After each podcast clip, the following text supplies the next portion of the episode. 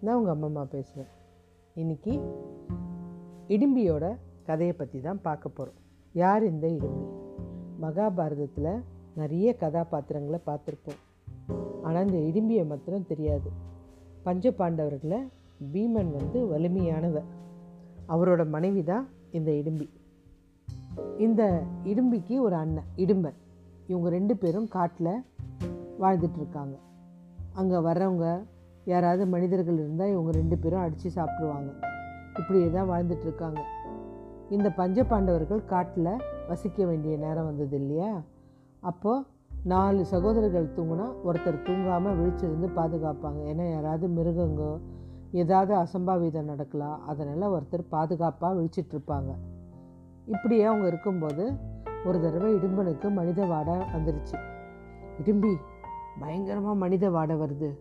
நீ போய் யாராக இருந்தாலும் எடுத்துகிட்டு வா நம்ம ரெண்டு பேரும் சாப்பிட்றலாம் அப்படின்னு சொல்கிறான் இவ்வளோ ஒரு அழகான தேவதை மாதிரி உருவத்தை மாற்றிக்கிட்டு நேராக பீமனை பார்க்க வரா.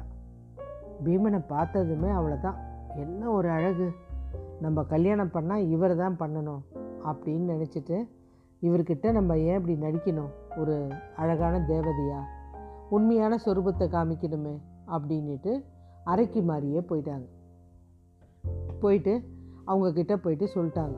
பீமங்கிட்ட போயிட்டு எங்கள் அண்ணன் தான் உன்னை வந்து கொண்டு வர சொன்னான் உன்னை சாப்பிட போகிறோம் அப்படின்னு சொன்ன உடனே பீமனுக்கு கோவம். நேராக போயிட்டு இடுமனை அடித்து சாவடிச்சிடுறான். இடும்பி வந்து அனாதி ஆயிட்டாங்க உடனே பீமனுக்கு வந்து பரிதாபமாக ஆயிடுது. ஐயோ அந்த பெண்ணு பாவம் தனியாக ஆயிடுச்சே அப்படின்ட்டு இருந்தாலும் அந்த பெண் உடனே சொல்லுது பீமங்கிட்ட என்னை நீ கல்யாணம் பண்ணிக்கோ. உடனே அவன் அதெல்லாம் முடியாது அப்படின்னவனே குந்தி சொல்கிறாங்க இல்லைப்பா பாவமாக இருக்குது இவங்க அண்ணனை வேற நீ அடித்து கொண்டுட்ட இந்த பெண்ணு பாவம் தனியாக இருக்கணும். அதனால் பண்ணிக்கோ பரவாயில்ல. அப்படின்னு சரி ஆனால் எனக்கு நீ ஒரு வாக்கு கொடுக்கணும்.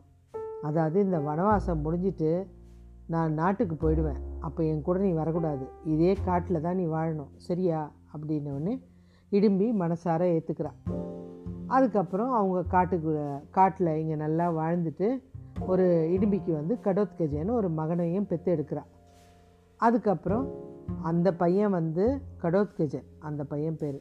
அவன் பின்னாடி குருச்சேத்திர போரில் தன்னுடைய தந்தை பீமனுக்கு பக்கபலமாக பாண்டவர் கௌரவர்களை வெற்றி கொள்கிற ஒரு முக்கிய கதாபாத்திரமாக இருந்தான்.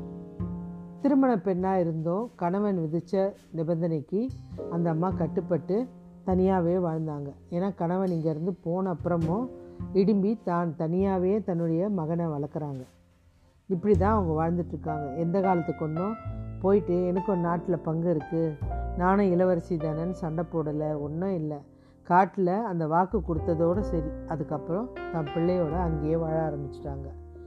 அந்த பக்கம் அவங்க வாழ்ந்தாங்க இல்லையா? அந்த ஹிடிம்பிக்கு வந்து மணாலியில் ஒரு கோயில் இருக்குது ஹிமாச்சல பிரதேசத்தில். அங்கே வந்து ஹிடிம்பி கோயில்னு ஒன்று இருக்குது அதில் இன்றைக்கும் எல்லாரும் இடும்பியை கடவுளாக நினச்சி கும்பிட்டுட்ருக்காங்க அங்கேருந்து கொஞ்சம் தளவில் கடோத்கஜனுக்கும் ஒரு கோயில் இருக்குது மக்கள் வணங்குற அளவுக்கு அவங்க நல்லவங்களாக வாழ்ந்திருக்காங்க. ஏன்னா அவங்க போயிட்டு புருஷன் வாக்கை மீறி போய் சண்டை போடலை எந்த பிரச்சனையும் கொடுக்கல. அவங்க நினச்ச வாழ்க்கை கிடச்சிது அப்படியே வாழ ஆரம்பிச்சிட்டாங்க. அதுதான் இடும்பியோட கதை.